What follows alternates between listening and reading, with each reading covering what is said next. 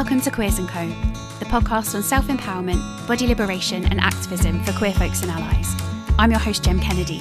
My pronouns are they, them, and I'm a transformational practitioner and coach living in the UK.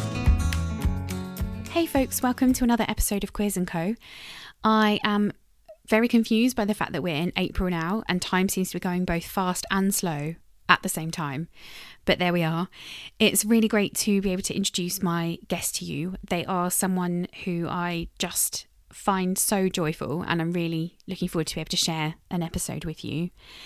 I will introduce them in a second, but I just wanted to say really quickly about supporting any guests who come onto the podcast. If you enjoy the episode, then it's really nice if you just drop them a message on social media or whatever the um, other official channels are that they put out there, just to let them know that you've enjoyed the episode. I think it really helps to know that what they have shared is valued because quite often my guests can be quite vulnerable. And then I guess if they don't hear anything back other than from me, it can feel a little bit revealing, I guess.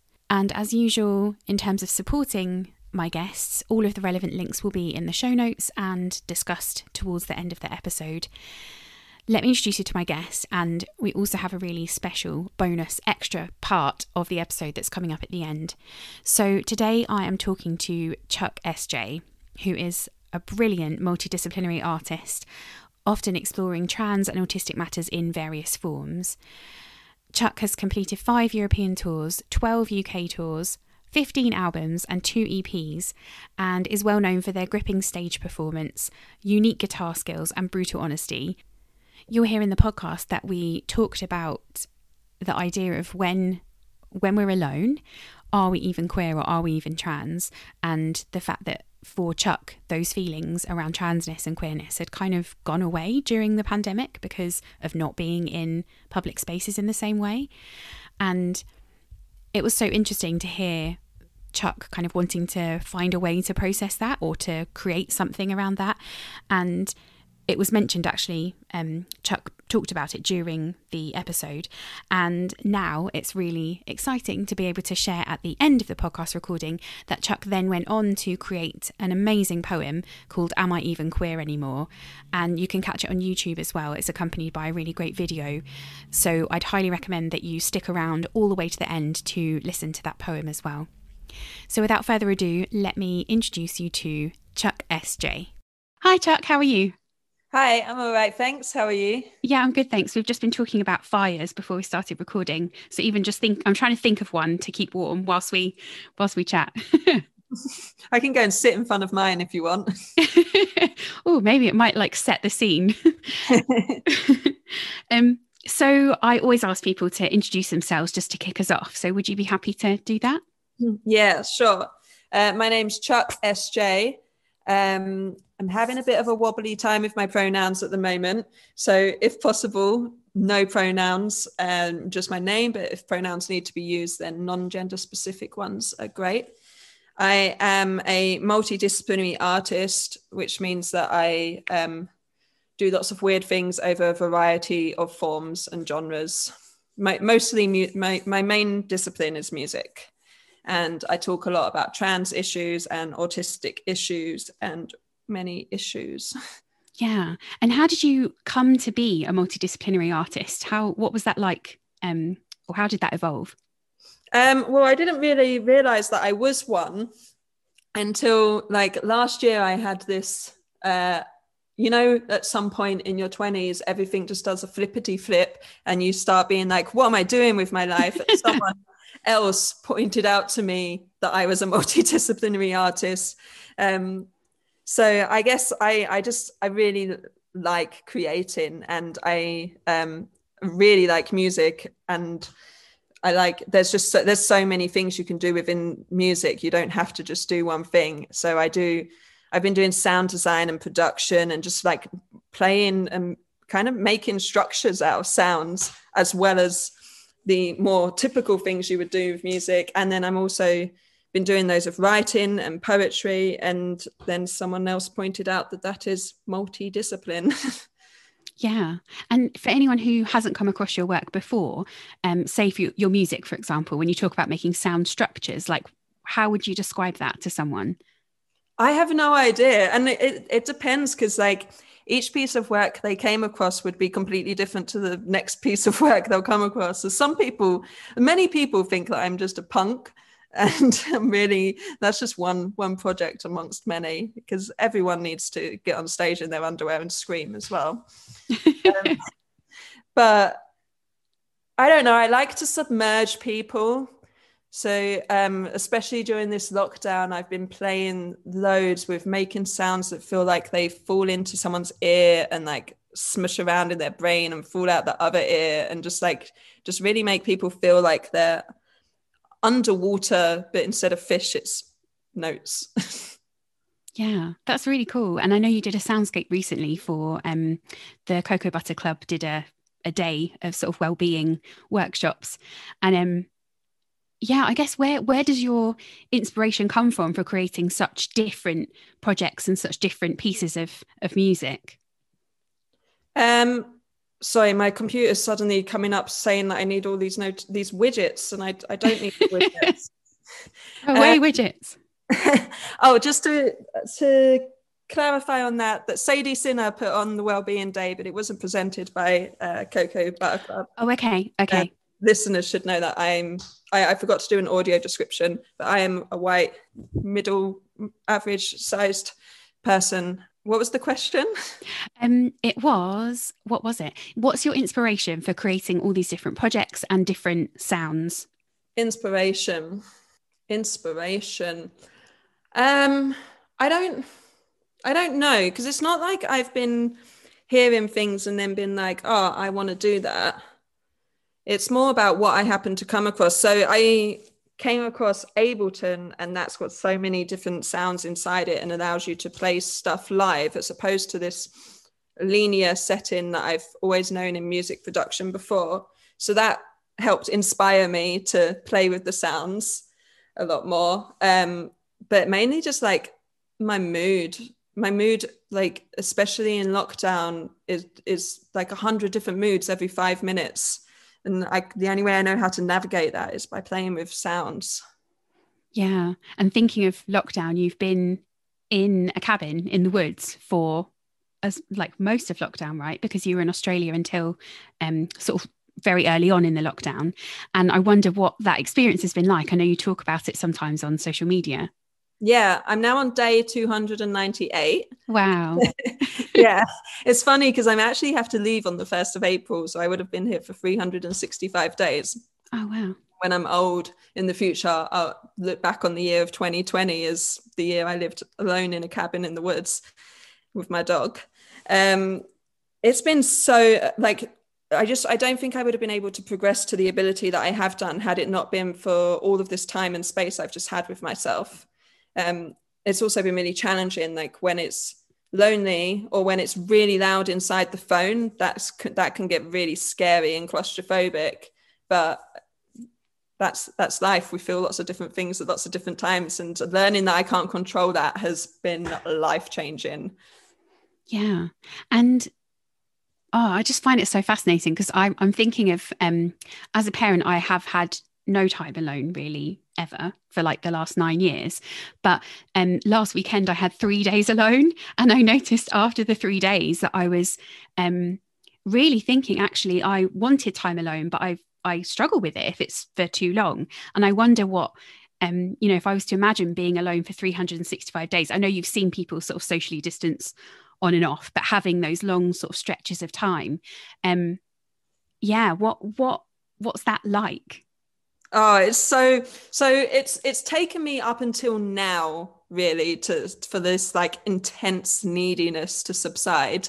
Um, but it's been really confusing because I was very sick last year. So I went to Australia to get better because I, w- I knew that I wouldn't be able to survive a winter.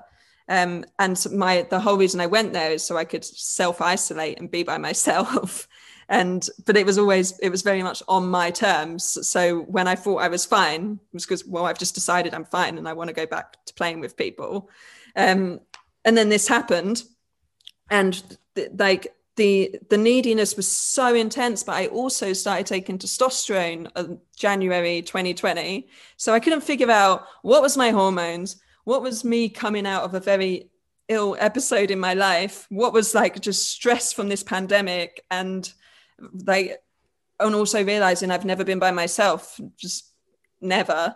Um, so yeah, it's been a ride, but it's I'm I'm really glad that that need neediness is gone now. Like yeah, before it was stressful. Now now I I need, but it's I'm not stressed within that need. Yeah. And when you think about that neediness, what is it for? Is it for like community? Is it for a particular type of connection or anything else? Um, I think when I was stressed and everything was really loud, it was for validation. And now it's for experience. I just want to hear people organically talk. Like, even with watching um, the inauguration and just being like, this huge thing has just happened. We can't go to the pub and talk about just even simple things like people's outfits and just all of the organic conversation we can't have that I miss that so much. And trying to have these conversations on social media and realizing that it's the, the harm that's coming from trying to speak in this way in social media because you're speaking as a performance you're speaking because you're like well once i've said this sentence that sentence is stuck there. Other, other people will see the sentence. It's not just fleeting. And that's doing stuff to our psyche. Like it's not it's not good. Yeah. And have you have you used social media much throughout lockdown? Because i know um personally i've had to take breaks from it over definitely over recent months because i've found actually that um it's really or can be really anxiety inducing at times. Yeah my relationship with social media is confusing. I've i've tried i've kind of come off it sometimes and it's been good and i've been like okay now i'm happy within this. And i've come off it other times and been like now i feel even more isolated. When when loud things are happening with society like right at the beginning of COVID and everyone screaming at each other, I, I would just absorb all of that. And I was just like, rah. And I, I'm pretty sure I must have said some stupid shit on the internet. and like, and I know that I was probably very intense. So it's been, it's been on and off. But then I go through these other bits where I'm completely rational and I can break down a series of events and other people will say it's really useful. And my, uh, interaction on Instagram is really important to me. There's lots of people there who who I find comfort in and who find comfort in me. And so I don't know whether just breaking that off is good, but also at the same time, I don't want to scroll down my newsfeed and not feel like I'm good enough because I've seen someone else being awesome who also probably feels like they're not good enough seen someone else being awesome. Yeah, it's such a, a complex thing, isn't it? To know how to use it in a way that feels good and feels connecting um but also yeah when we're not maybe in the best space or because i've noticed i can even go onto social media and feel in quite a good space and then come off it feeling awful um but yeah. having yeah it's, it's just so hard to know how to navigate it i think. It's really hard. It's so much harder when there's no one else here. I've, I've started um doing things like if i'm going to watch a movie my phone goes into a different room and I have dedicated time with the dog, and there's no phones allowed because I saw because I saw a thing when I was scrolling about how children only see their parents looking into their phones, and I just looked at my dog and was like, I don't want that for you. so now we have dedicated no phone time. Um, but I can kind of do whatever I want because there's no one here to tell yeah. me yeah, I've also started putting my phone downstairs or switching it off and leaving it outside of my room at night. Um, and that's made a big difference. Even though I can't fall asleep listening to something, which I used to do, um, yeah. just it being in another room, there was, I can't remember where I read it. There was some, um, I'll have to find it. It was a study basically that even when the phone was in the same room as the person and, and switched off, people had higher anxiety levels than when it was switched off in a different room. Um, yeah, I'm, yeah, I'm thinking about it. absence yeah you, you can. Yeah. And so thinking about having this kind of long break or long space where you've been alone how does it feel when you think about going back or into like another living situation from the 1st of april? Oh god. I don't even know where to begin Jem like uh so even when i was in australia i was on my own in a garage like on the back of someone's garden. Um but yeah, so it's been a really long time and I've been by myself, and now I'm going to be living with four other people, and I'm I feel a bit I'm a bit like because I, I can just make sounds all the time and i don't that's we're so um used to the fact that people live in sh- like shared accommodation is normal for people my mm-hmm. age i can't imagine ever not being in shared accommodation and i didn't realize how small i was making myself just around myself in my own space as to not hurt to not upset other people. And it was like halfway through my time here in the cabin when i was just like why don't i sing when i'm walking around? And just things like that. Um and i'm everything's really orderly because i'm very orderly and now i'm going to have to try and share that with other people. Um but I'm also really excited to be around other people. Um, they're all queer, obviously. I wouldn't put myself in this situation with straight people. Um, but yeah, I, I, I've forgotten so much about how to socialize and how to the like uh, see, I've lost my masks and I feel so much less stressed without my masks. So I don't want to have to put the masks back on. Mm. But also, I've everywhere I've ever lived before, bar one place, has ended on stressful terms. And I don't know whether that's because of, I don't know what, what that's because of. But um, so I'm very hesitant about causing stress for other people and then it being stressful. So I'm like, well, I need to collect the masks. But I had masks before and it didn't help me. So maybe I'm I'm doing this new approach where I'm just going to be myself and say what I need and and say, if you're upset with me, please be completely transparent and just like understand that I'm autistic instead of me having to try and meet them all the way over there instead of us meeting each other in the same place. Yeah, yeah. I, that's given me goosebumps just thinking about actually having a space where or a time period where the masks are able to like dissolve and just go away and then when you go back into maybe the world that you were in before as in you know you're around people more and you're not living alone um yeah how how to not pick those back up again and i wonder um I wonder if we should clarify because for, for people who aren't autistic and don't know much about neurodivergence, they may not really understand like the significance or the relevance of of talking about masks. Oh. Um, yeah, I wonder how how would you describe like masking? How would I describe masking? well, um, so masking is when uh, neurotypical people have to use up more energy to abide by a neuro no wait.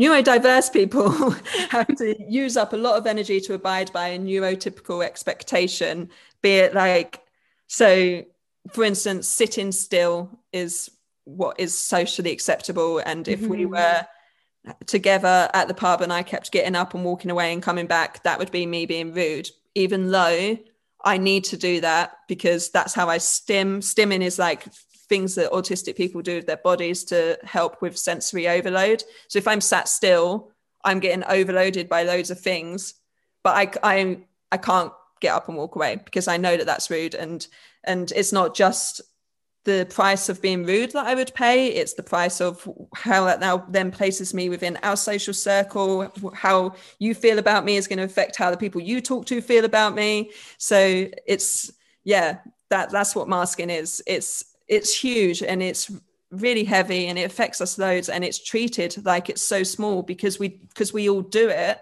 Everyone's not everyone but there's kind of this expectation well neurodivergent people are already doing it so what's the problem? But we don't want to do it anymore.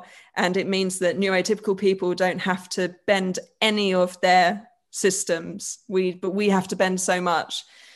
Yeah and That's the toll thank you so much for explaining that and i think the toll that that takes on autistic folks is huge and often very unseen um, i know in our family like that until we were aware of um, what being neurodivergent meant and all those kinds of things, um, it took like a huge period of autistic burnout for us to actually realize what was going on. Um, yeah.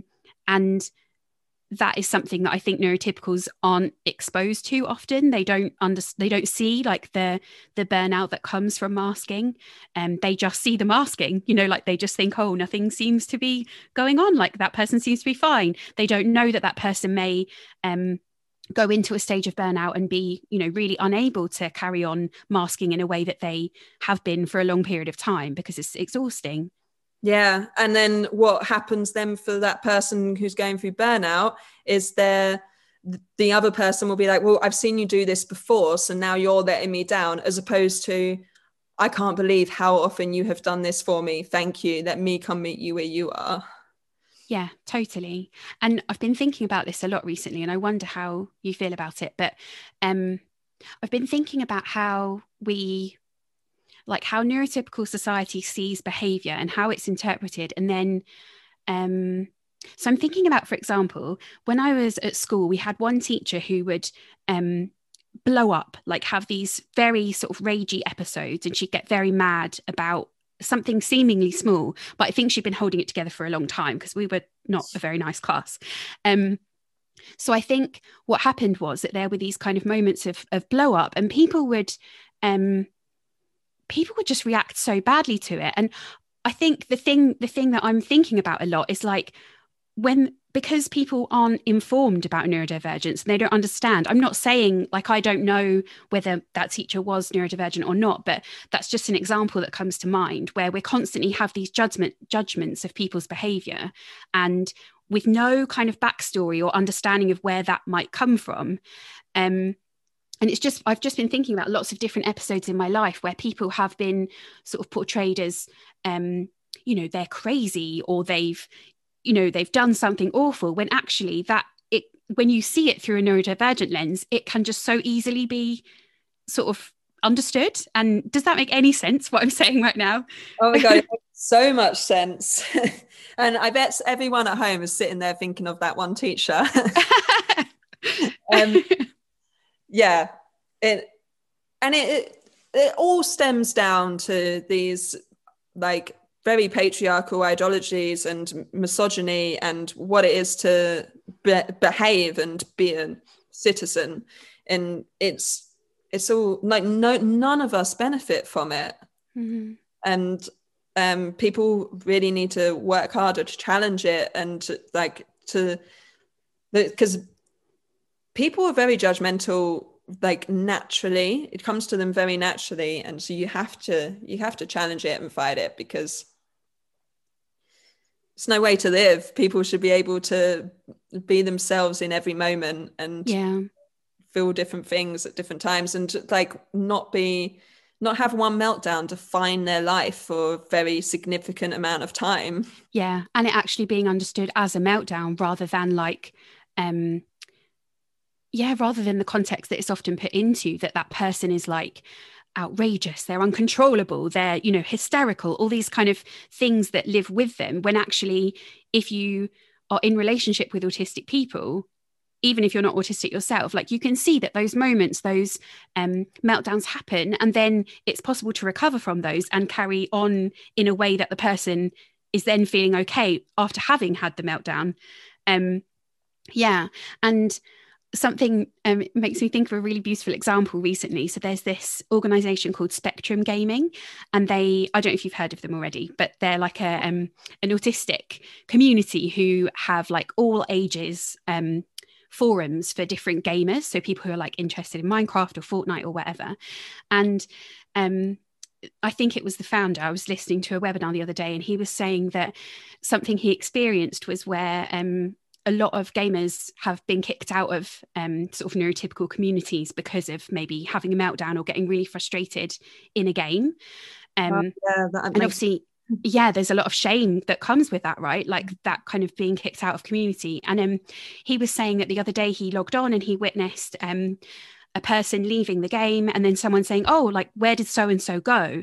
And then someone else replying, Oh, he just needed some space. He was having a meltdown and just feeling really overloaded. And then the other person being like, Oh, okay. And then they just carried on. And then he joined in when he was ready. And yeah. I just thought, like, that's so fucking that's awesome. Like, that's the world that, like, it should be like that.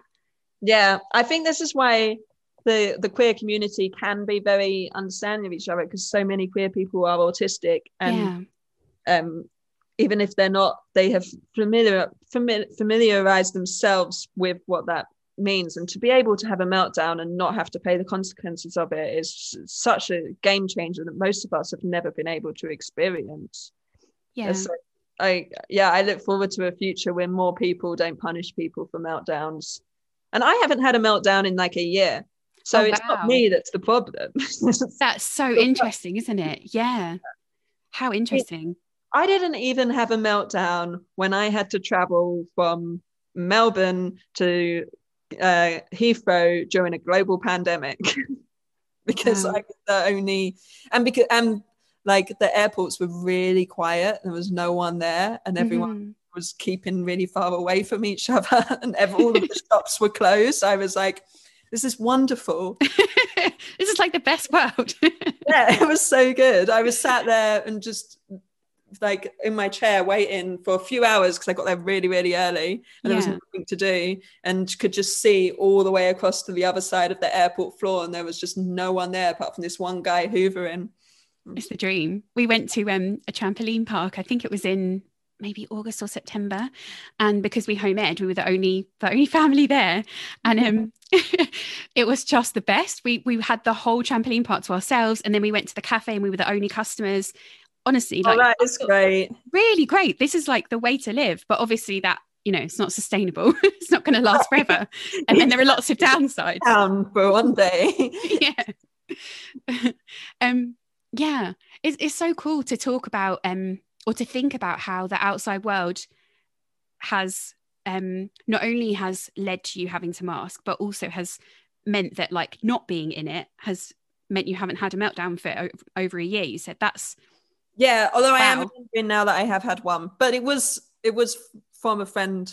A friend and I were having a argument inside the phone, and I kept Uh-huh. on saying, "Can we please have this conversation audioly?" And they kept on sending texts and texts, and then I kept on saying, "Please, can we communicate with our words our voice?" And then yeah, I had a I had a meltdown then. So there has been yeah. one. well one in a year is still still Yeah. pretty good yeah, it's really great.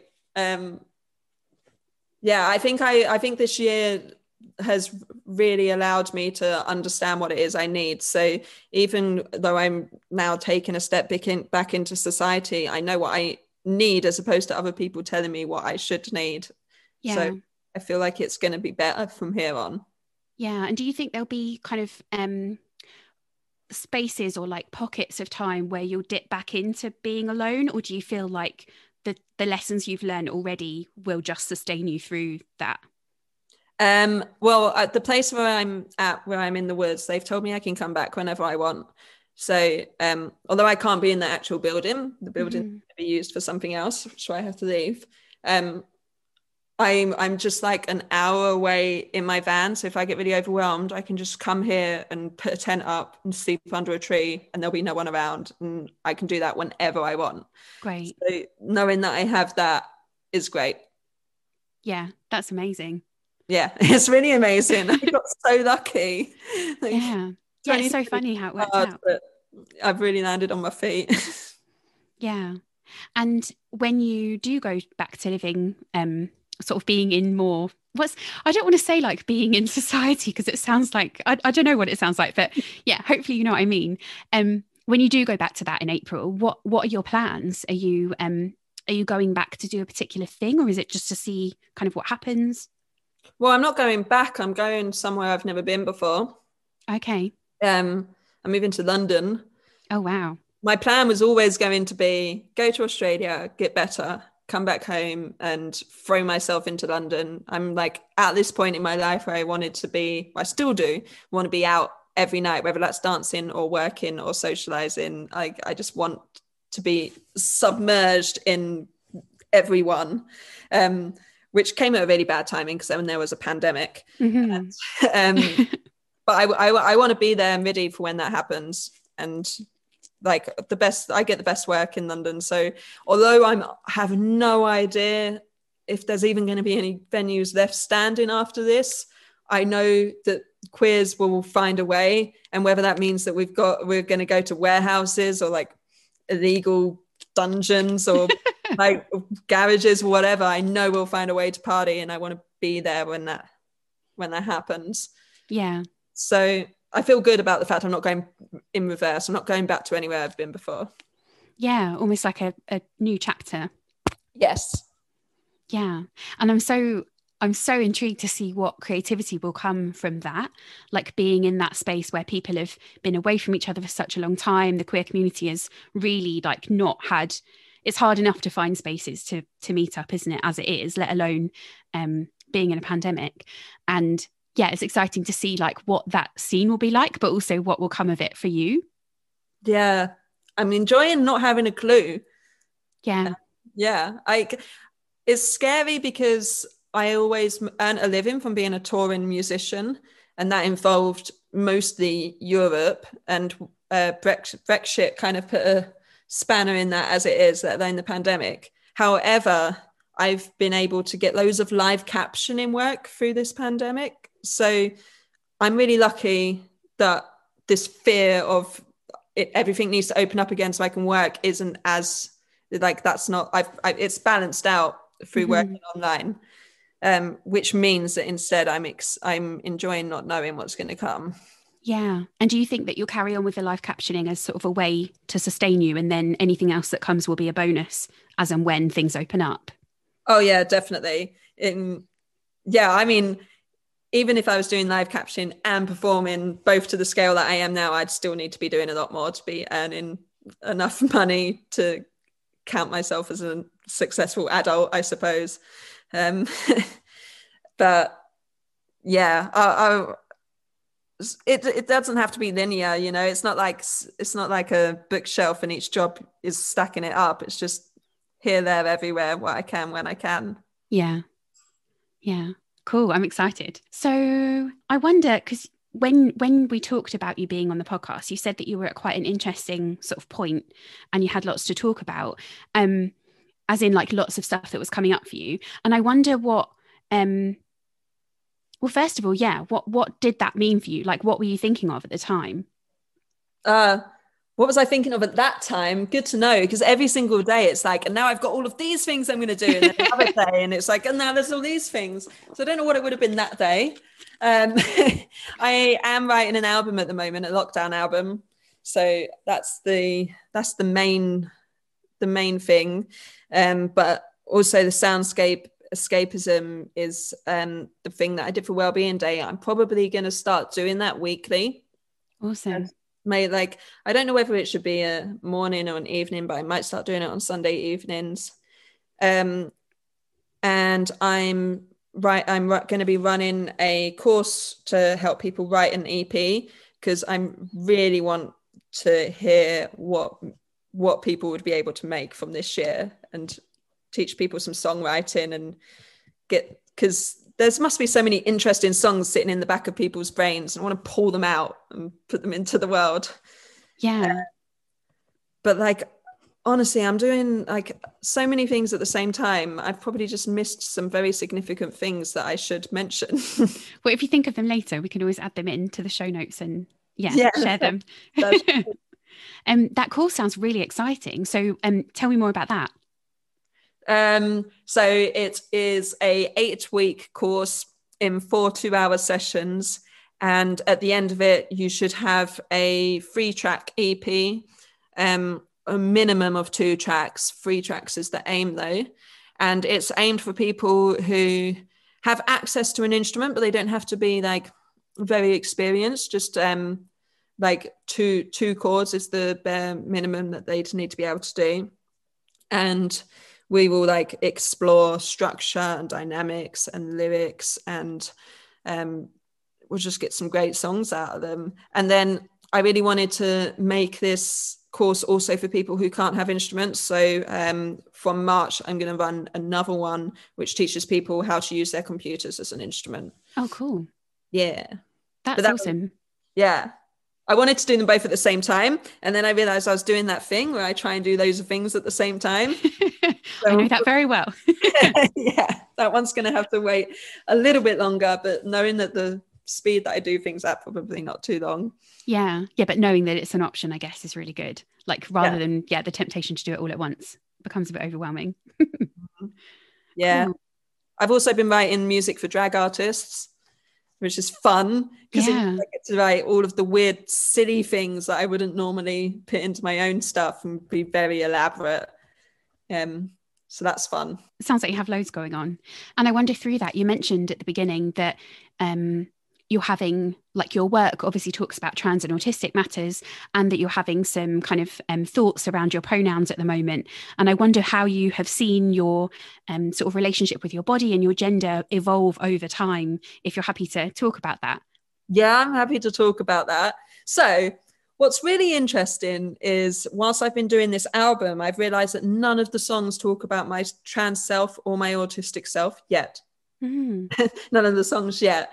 And it's it's the first time where I've written an album that hasn't doesn't have to be about the way that society looks at me. It's literally just like it's like it's like I'm not trans at the moment because the rest of the world isn't here hmm which is really weird. My body is like, so I've, I'm taking T, and there's not people aren't regularly seeing me enough, so I I, I can't tell what's changing because I'm just. But then I, I'm also like, you shouldn't need other people to tell you if you're changing.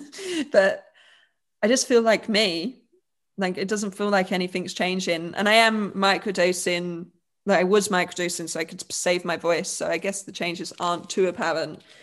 Um, and my body, I have been very conscious of trying to keep fit because I don't want to get sick again.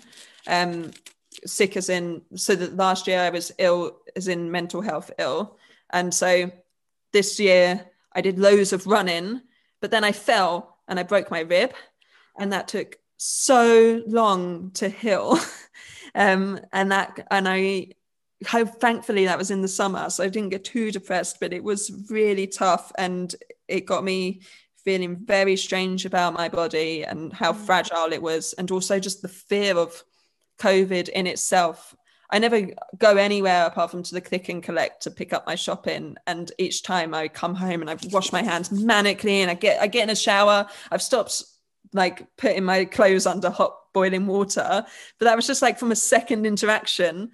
I suppose if I was in society, I'd have adjusted more and that wouldn't be happening. But um, yeah, my body just felt so weak, like like anything could snap it at any point. Um, and once my rib finally healed, I've got back into just looking after my body more and I've been doing like I wake up at 8 8 a.m. 8 a.m. Are you saying that's early or late? oh, so early. I'm thinking 8 a.m. That sounds like the dream. Well, no, I have to get up at 7:45 a.m. because the workout Okay. starts at 8 a.m., which probably is not enough time to warm up my body, but oh, it's so early.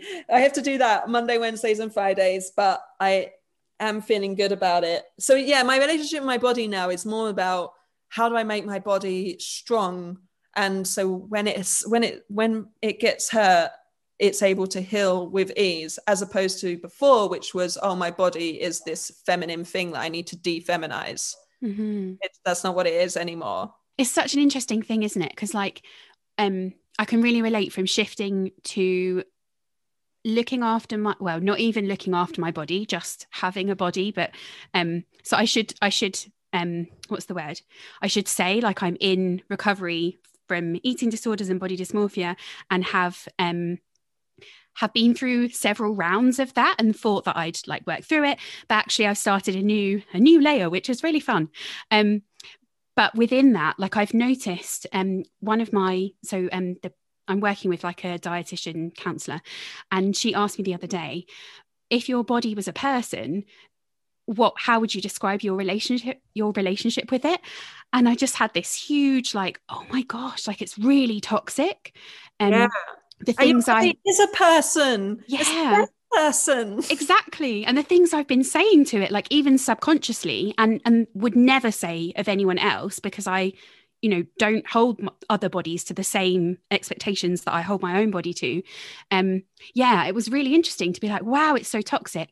And that shift i i couldn't exercise for a really long time but that shift to actually like wanting to move my body to look after it not to make it thinner not to like punish it not to do anything just to like um yeah, just to to feel good and connect to it and to kind of give it what it needs. It's such a difference. Oh, so it changes everything. Um, yeah, I I used I like as you were saying that, it made me realize how little I've been focusing on my weight as how as to how much I have done before, and I I suppose a lot of that's been about I'm the only person I see. Mm. The, the dog has a great body, but like I'm, I'm not gonna chase after the things he chases. Like he deserves that. um, but yeah, and also like eat, eating disorders and the this mentality of I'm, I'm fine now, I'm cured. It's it's not it's not linear, is it? What's that um analogy about the tiger and the cage? Oh, Do I don't know.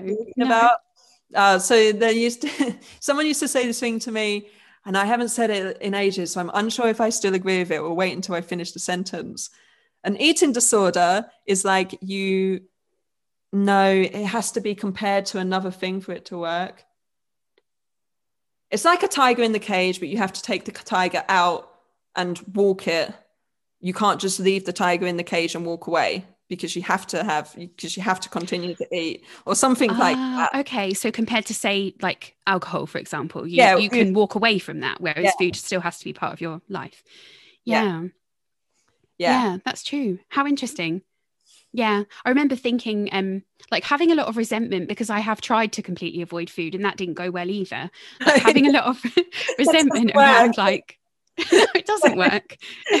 and I also, I don't know if you've ever been asked this question about um, if you could, if you could choose to take like a daily pill that would have all of your nutrition and everything in, would you do it, or would you want to still eat food? I don't know if this is just a question that was asked in my family, but like everyone in my family was like, "Oh yeah, we would take the pill." Like they had a lot of issues around food, whereas I have a lot of issues around food. But I was like, "No, I really."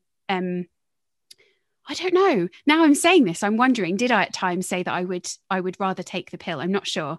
But um I think I would like to have a really good relationship with food. I can see all of the great things that exist around it and how great it can be, but I just can't quite or at times can't quite like connect to it and feel okay with it. Yeah. I hear I hear you there. Um, I, I feel like I've been eating the same thing every day for the past 298 days. and it's like I, I, re- I really want to get to that place where I'm one of those people who gets very excited about the food that I've made for myself. Mm-hmm. I love it when other people make me food though, so part part of it's there. But no, fuck that pill. Yeah, that pill's boring. Do, do you know what? When people talk about losing their taste at COVID and how it's still not come back, I do feel afraid for them. I'm like, oh no, wait, no, I wouldn't want that. So maybe that's the boost I need to appreciate I don't want to not be able to taste chocolate. Oh, yeah. It would be really sad not to be able to taste food. Yeah. Mm. Food can be great. And I was talking to another guest yesterday who is making um, an oracle deck of foods. And I just think that's really exciting. Like you can use it to make recipes and you can pick a food and like it will, you know, give you something to think about for the day.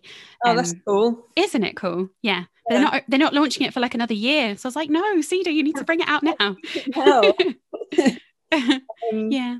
I think also like n- not having access to takeaways and stuff has has although I've resented it thoroughly has probably been good at maintaining my mood and m- my relationship with food. Yeah. I have access to a pizza place and I do get two for one pizzas every Tuesday and I never regret it. Can never regret pizza. No. so um I'm just thinking about like what you said earlier actually feels really um, feels really significant. Well, lots of things you've said feel significant, but like one in particular stood out around that you don't even think about your transness at the moment because you're not you're not trans when you're on your own because that's only in relation to other people. And um yeah, that that's really profound. Yeah, isn't it? I've been trying to find a way to write it up and I haven't really been a- able to yet. Um but yeah, it's profound.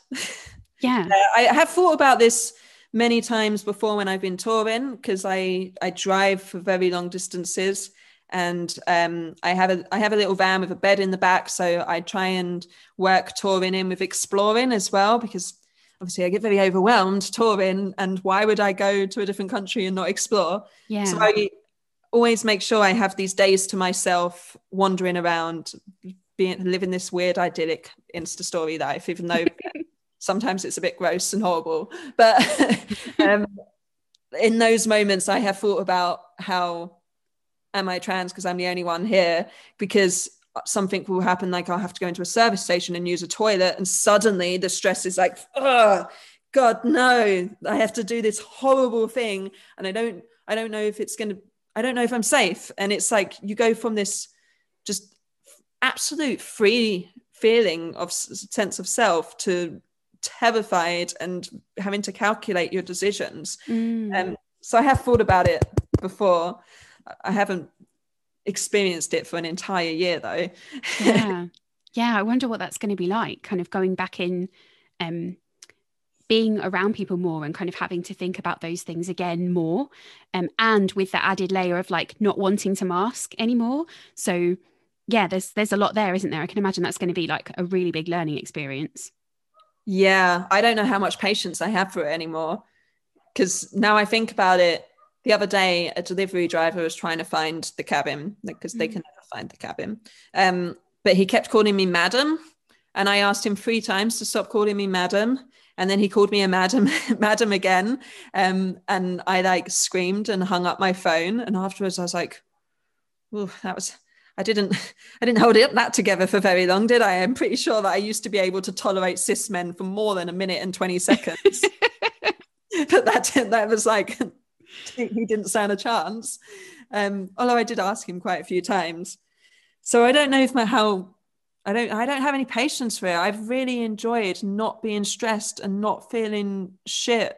Mm. So I like if it makes other people uncomfortable, it'll make other people uncomfortable. But next time I get called ma'am or lady or hun or just anything feminine or see anyone else assume anyone else's gender even if they're assuming right i'm i'm just gonna scream fuck it yeah i think it feels like this time away has almost allowed you to like accelerate in your um beliefs in yourself and like your security in your identity and then you're going to be the one that like goes back into the world and can see all the bullshit. You could see it before but like now it's going to be even clearer i'd imagine. You're just going to be like no put that down. That's rubbish. Stop doing that. Don't talk to them that way. Yeah. I hope i don't get burnout. Yeah. Yeah i guess there'll just have to be like a lot of looking after yourself that goes along with that. Yeah. Yeah. I, I was like i've always been very um uh, ignorance not the right word, but kind of very like hopeful of people. Like even at the beginning of the pandemic i was like everyone be very nice to each other. We're all very nice people and we don't we shouldn't all be horrible. And through this year i have gone to the other side where all of my friends are where i'm like mm, there is a significant amount of very shit people who aren't even trying to be a little bit less shit. Mm-hmm. um, so i am interested to see how this new version of me adjusts around those people. Because yeah. I've never been very good at biting down biting down on my own self anyway and that was when I thought everyone was wonderful. So we will see. Yeah. It'd be interesting to see how that oh sorry go ahead. Sorry I was going to say this also from just experiencing the way that my friends are talking on social media so many of them are like you know what? Screw this and everyone's just calling out people's crap and it's great. Yeah yeah, there definitely does seem to be a turning point in lots of ways at the moment. I guess as people have been, or as kind of day to day life has been stripped away in lots of different ways, people are maybe realizing that a lot of what they were doing before was bullshit and they don't want to maybe go back to it. Um, yeah. Yeah, obviously, not everyone has the choice, unfortunately. You know, some people are having to still go out to work and um, do things that, you know, other people who are in lockdown are quite lucky not to have to do. But um, I guess if you have had that time away, like I've noticed the constant scheduling, like the back to back, oh, we're doing this and then we're doing this and then we're going here. I don't want to do that anymore. Like I don't want to live like that. Um, yeah. Actually, being in my house with my children is like one of the best things. Who would have thought that spending time with the little people that you birthed enjoyable? But that's the thing though. Like i i know that and that's why one of the reasons that we home educate. But i think for a lot of people they haven't had to have that because if their children go to school they haven't like had to read apart from weekends or holidays they haven't had to have that kind of long um long standing time together. So yeah i think there's so much that people are, are learning about what's important to them or what isn't and yeah what they want to get rid of. Yeah. It's it's exciting because i mean yes it's horrible the, everything that's happened is very traumatic but there's still something absolutely extraordinary about the fact that everyone is thinking mm. like about about who they are, about the way that they b- behave, about the fact that people are longing for each other. As some, if you'd said, I never thought two years ago I would ever say the sentence, "Oh, the whole of society is longing for each other." like, it's going to be extraordinary. Like everyone, it's just so different. Yeah, yeah.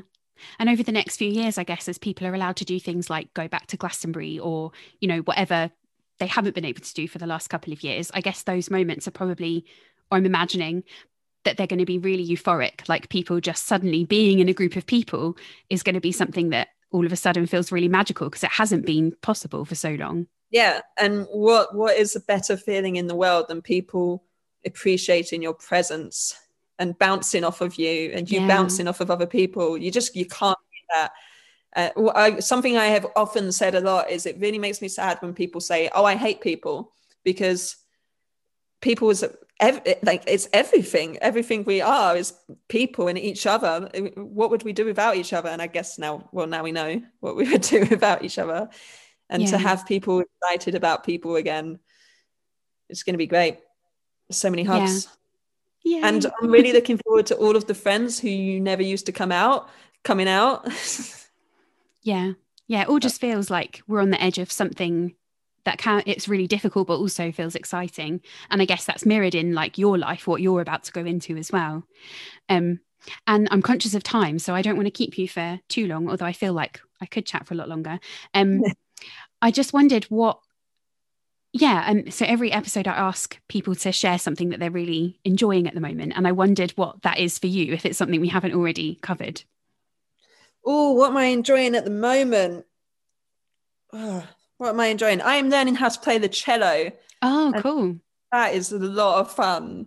My friend Robin is teaching me. Their Instagram is Brighton Cello. They teach many people. They actually uh, lent me their old cello, which is how I have a cello it's in my presence. How many times can I say cello? I'm excited about the cello. um, I've only had a few lessons and I think I'm nailing it. Um, what else am I what what's getting me excited at the moment? Oh, I've been playing PlayStation more, which is something I haven't really allowed myself to do in a bingy way because I've always associated it as laziness and distraction and childlike. Um, and now I now I associate it as resting and and time off, and that's really fun as well. Getting to play, just getting to game again. Um, so yeah, I'm excited about playing computer games and playing the cello. Cool. Sounds like a mix. People's music. I've been paying I've been paying a lot of attention to who's been releasing what and new oh, this is something I should talk about. I really want to form some sort of collective for DIY musicians where we can all get together and chat about what we're up to and what resources there are and like just interact with one another because I have been speaking to some DIY artists about how lonely it is at the best of times, but this year particularly so. So that's something I'm excited about too. Great. And if anyone's interested that hears this and wants to come into that, that with you, what would you where where should they go? Instagram? Yeah. So I want to avoid taking or t- taking the reins on this. Mm-hmm. I've like spoke to a few people about it and they're they're like, yeah, I'd really love to do that, but I don't have capacity to help with the navigationy. I'm using typey fingers right now for people who can't see. Um, yeah, like just the boring side of it, the admin. Um, so I really want to avoid make me doing all of that because I, I, I, I'm, I'm aware that I'm already taking on more than I can. Mm-hmm. Um, so yeah, it would be great if anyone is infused and has the space to to like do the admin side of it, then I know all of the people, not all of the people. I know some people, and you know some people, and I bet there's people listening right now who like, oh, I know know some people who'd be up for that, and then we can Yeah. Make it happen. But to message me on Instagram would be the best way because I'm always on there. Okay, great. Yeah, that sounds really exciting. So you've got your course coming up. People can head to Instagram to follow your work. Is there anywhere else that they should go to find out more about you? I have a website which has all of my projects on it um, called chucksj.com. And I have my new single, Sink Your Teeth In, is on Spotify under Chuck SJ, which can be confusing because there is also a Spotify profile called Chuck SJ Hey. Oh, okay. Ignore that one. That's Chuck 1.0. You need Chuck SJ for Chuck oh. 2.0. awesome.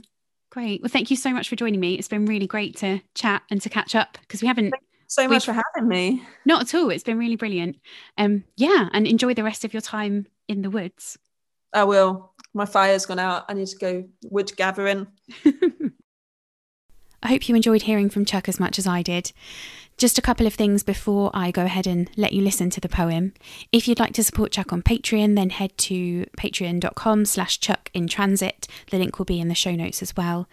And one of the really cool things that Chuck is doing at the moment is creating zines, and they draw on uh, their journals from a year ago and now, and it's so fascinating. I have a couple, and I'd highly recommend that you get them, uh, whether that's by supporting Chuck on Patreon or whether it's by ordering individual zines and paying for them that way.